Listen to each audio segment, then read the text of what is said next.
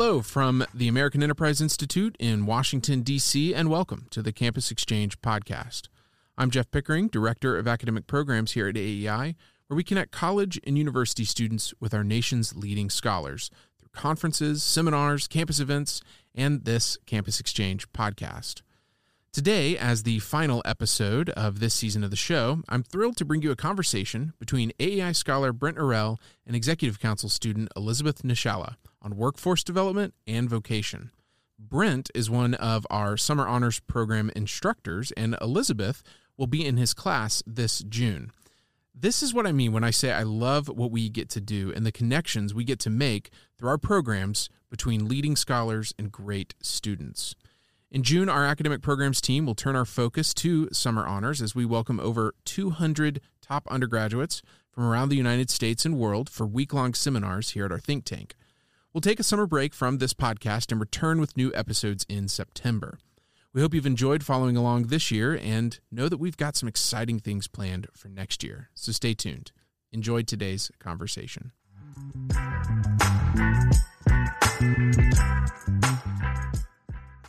Thank you, Jeff. My name is Elisabeth Nieshalla. I am a junior at Taylor University studying political science, philosophy, and economics, and minoring in biblical literature. Today, I'm so grateful to be speaking with Brent Orrell. Brent is a senior fellow at the American Enterprise Institute, where he researches work as a pathway to economic mobility and opportunity for all Americans, from the young to the old to even the incarcerated. And as of late, he's also narrowed in on artificial intelligence and how that has and will shape the workforce and economic landscape. Brent is the host of the podcast Hardly Working and has been published in Law and Liberty, Real Clear Policy, Real Clear Markets, and The Hill.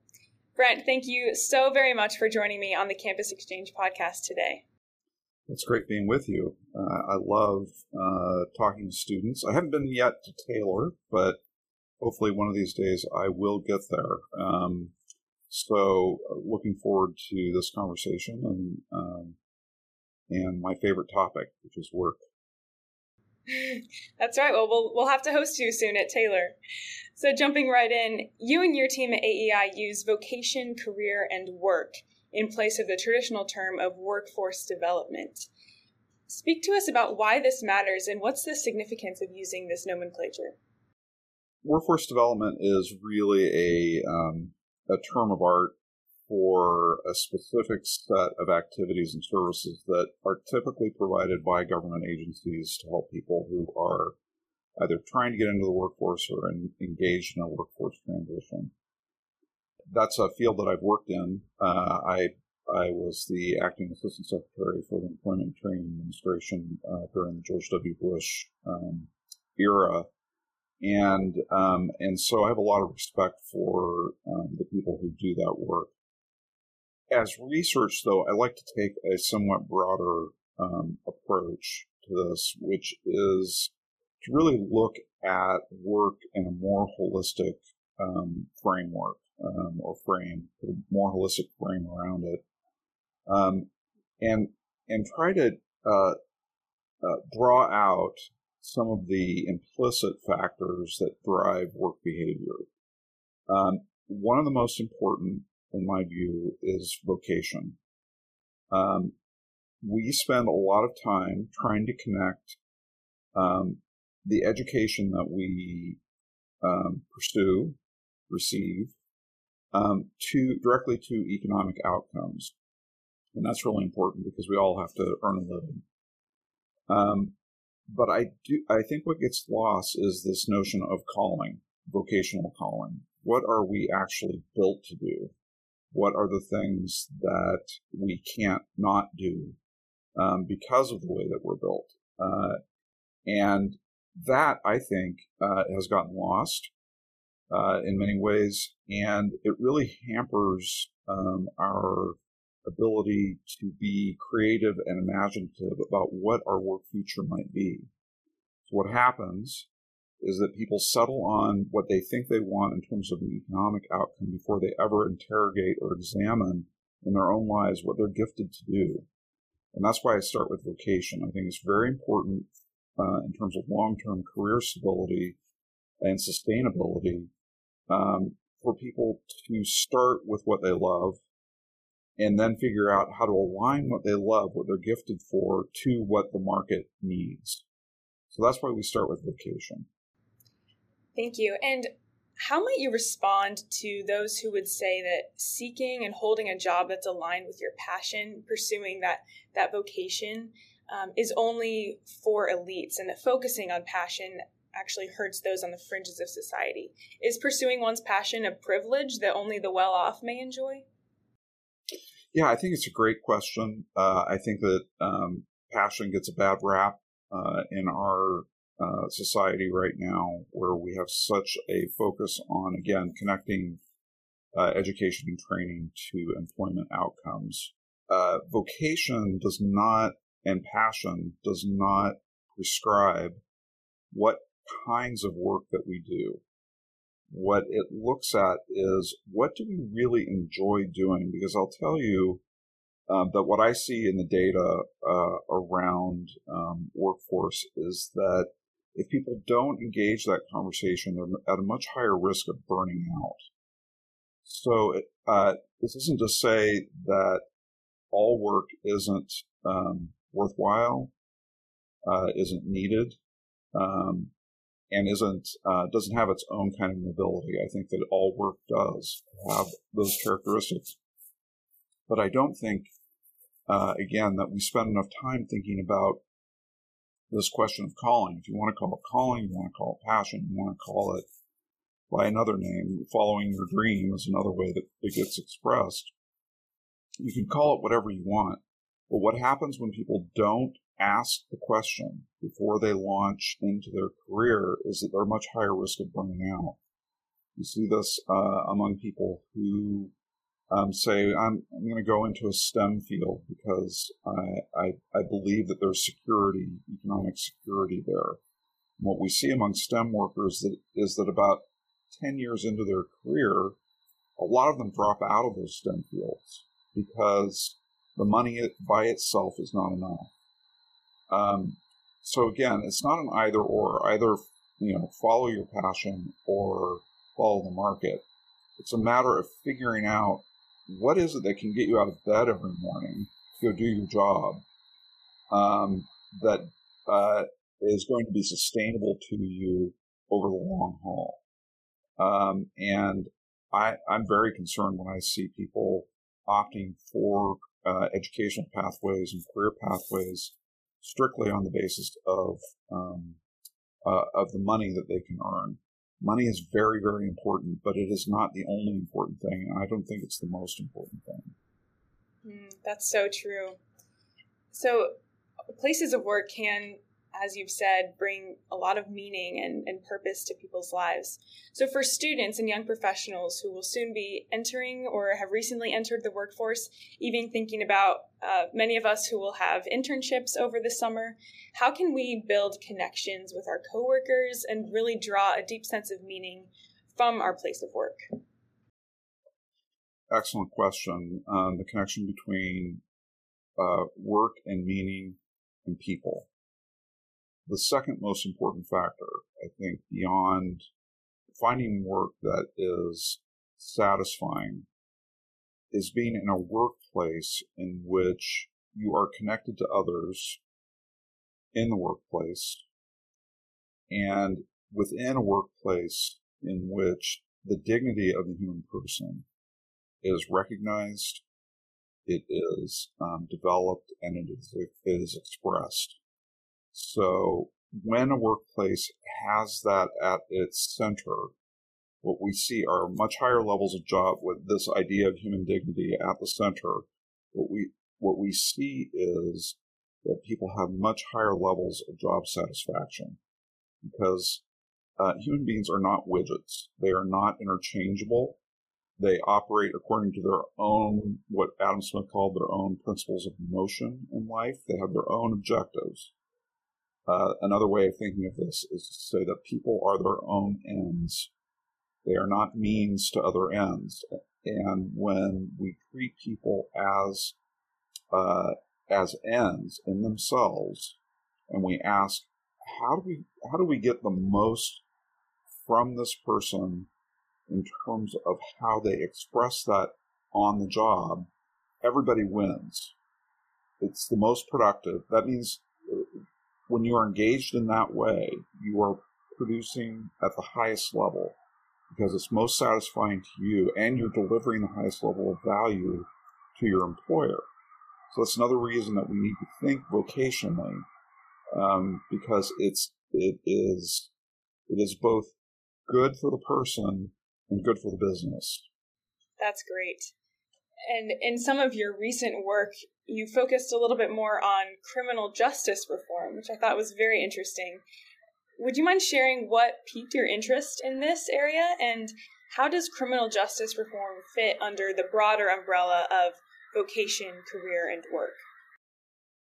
Yeah, I uh, I have been working on um, issues related principally to uh, the transition from prison to society. So people have been away in prison, they've committed a crime, have been convicted, they've served their time, and now they need to transition out.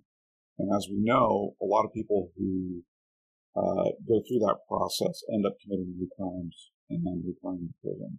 So this reentry issue has been one that I've been working on for over 20 years now.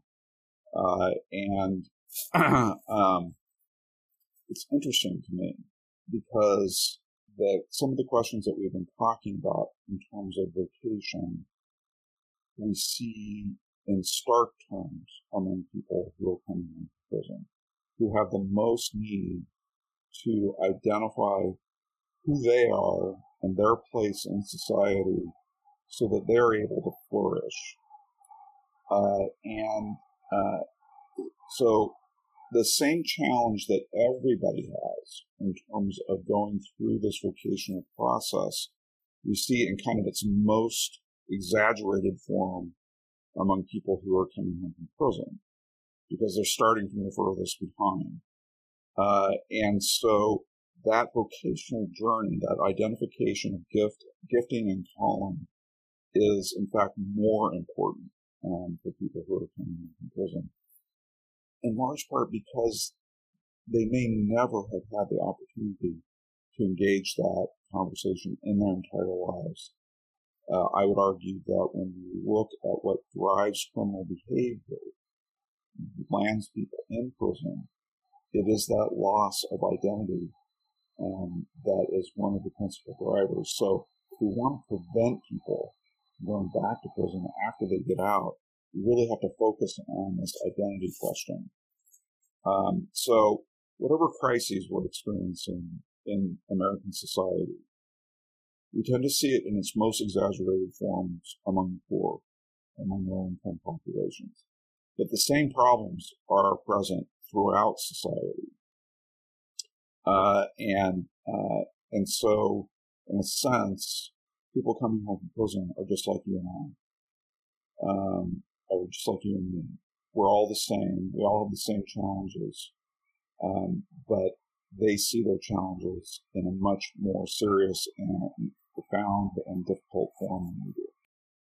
Brent, from what I've read of your work, uh, while you certainly recognize the potential challenges, you seem to be generally optimistic about the expansive future of artificial intelligence.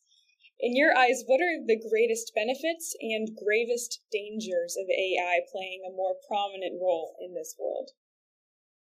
Yeah, I'm not too concerned about the dangers. I think that that's, that stuff is typically grossly exaggerated. I think it is, and it has always been in these moments when there's been a rapid kind of um, technological evolution. Uh, human beings tend to get very nervous um, around new technology and sort of leap to the worst case scenario. And I just don't.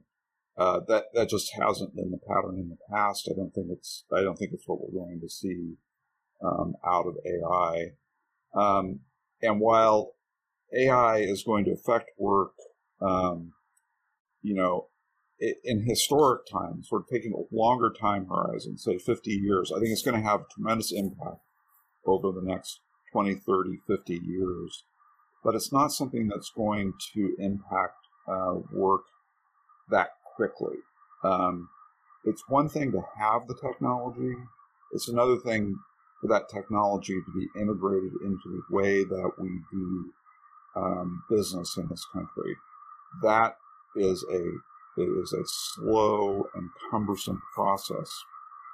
Um, you know, an analogy might be when the steam engine was created. It's not like all of a sudden everybody had a steam engine at their factory and it automatically was just sort of instantly integrated into the production process overnight. It took a, it took a lot of investment, uh, and it took a lot of reconfiguring production production processes in order to make that technology um, productive in uh, in the overall economy. Same thing with artificial intelligence.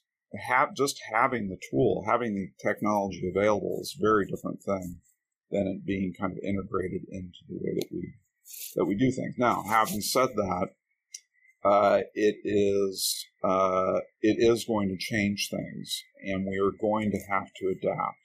So the question is, how do we do that? And I think uh, the best answer that I've been able to come up with on this is that we all need to plan to be flexible. Uh, we need a portfolio of skills that allow us um, to uh, shift with the technology. So, what does that mean?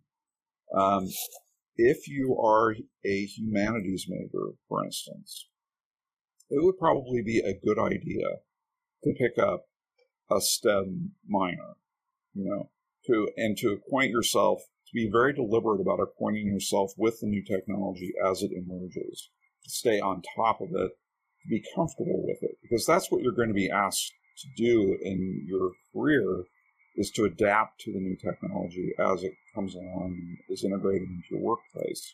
You're probably not going to be in charge of designing it. Um, uh, a few people will have those jobs, but most people are going to be on the use side. So being comfortable with using the technology is extremely important. So again, the humanities work or social sciences um, is uh, helps to build your capacity to learn new things. Um, and the familiarity with the technology means you are not afraid of it, and you can you are more comfortable in learning how to use it. So, if you're a humanities major, social sciences major, pick up a STEM minor. If you're a STEM major, the opposite pertains. All right. So, if you're a STEM major and you're majoring in computer science, probably a good idea to spend some time in English literature or philosophy or history, things that can teach you a different set of skills about how to think and how to process information. And together, those things I think are the best sort of um, portfolio of kind of knowledge and skills um, moving into an uncertain future. That's great practical advice for all of us. Thank you. What do you hope the impact of your work and research at AEI will be. You've got a lot going on, you've got a lot of different areas of interest and things you're looking into, but what is your motivation for doing and producing what you do each day? You know, I uh, I, uh, I graduated from college in 1986, which is like um, you know ancient history. Um, I came to Washington D.C. I have uh, to do an internship on Capitol Hill. I ended up staying uh, in, and working in Congress for 14 years, and I was in the Bush administration, and I was in consulting. And now I'm uh, reaching the latter years of my career, and my greatest hope is that I can um, share what I've learned um, with people who are at the front end of this career pipeline and um, be of uh, uh, support to people who are starting their careers. So I focus on vocation, career, and work because these are concepts that have shaped me deeply and uh, and helped me to achieve what I've achieved in life and and help me equip me to give back to the world around me. So that's what motivates motivates me the most is um, helping to share what I've learned um, with uh, the audience that follows my work in the hope that it will benefit them in their own career development and their own um, vocational um, journey uh, so that they can have a life uh, where they have this sense that they have given the best of who they are to the world around them. That's a wonderful legacy to have in view as you do your work. And now for the final question, which we ask all of our guests on the campus campus exchange podcast. What do you know now, Brent, that you wish you knew when you were in college? Yeah, so uh, a wonderful question, and I always joke uh, when anybody asks me this question that my my main piece of advice to my 20 uh, year old self would be go ahead and buy that Apple stock because it's going to be worth a fortune. Uh, so so that that's one that's one piece of advice uh, to my 18 year old self. The other piece of advice I would have for my eight, 20, 18, 20, 22 year old self is um, don't worry so much. Um, uh, uh, you are about to finish your education and move out into the workforce, and you are moving into a $25 trillion economy. There is going to be a place for you there. So don't worry about that so much. You're not going to be homeless. You're not going to be without food. Uh, you are going, to, you're going to be just fine. Um, over your lifetime. You, you won the lottery when you were born an American. So you have a different set of challenges. Your challenge is to generate meaning in your life. Um, and um, that's that's also a difficult challenge. Um, but that's what you should be focusing on, and not so much anxiety and concern and worry about whether I'm going, whether you're going to be okay, because you are going to be okay. Your survival is not at stake, but your flourishing is at stake. So focus on the flourishing. That's so good and so true. Thank you so much for that advice, Brent. And thank you again for your time and for sharing all of your wisdom and knowledge with us today. Really appreciated this conversation. Same here. Good luck to you and, and to everybody who's listening. Thank you, Brent.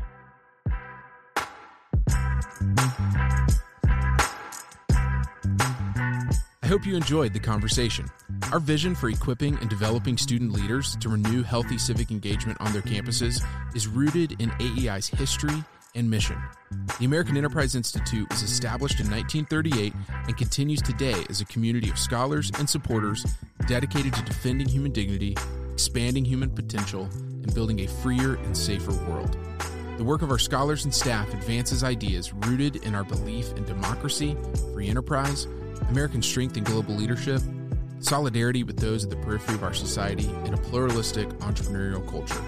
If you want to join us in this effort, Visit aei.org or check out the link in our show notes and be sure to subscribe to this podcast to stay informed of our events and opportunities for students. See you next time.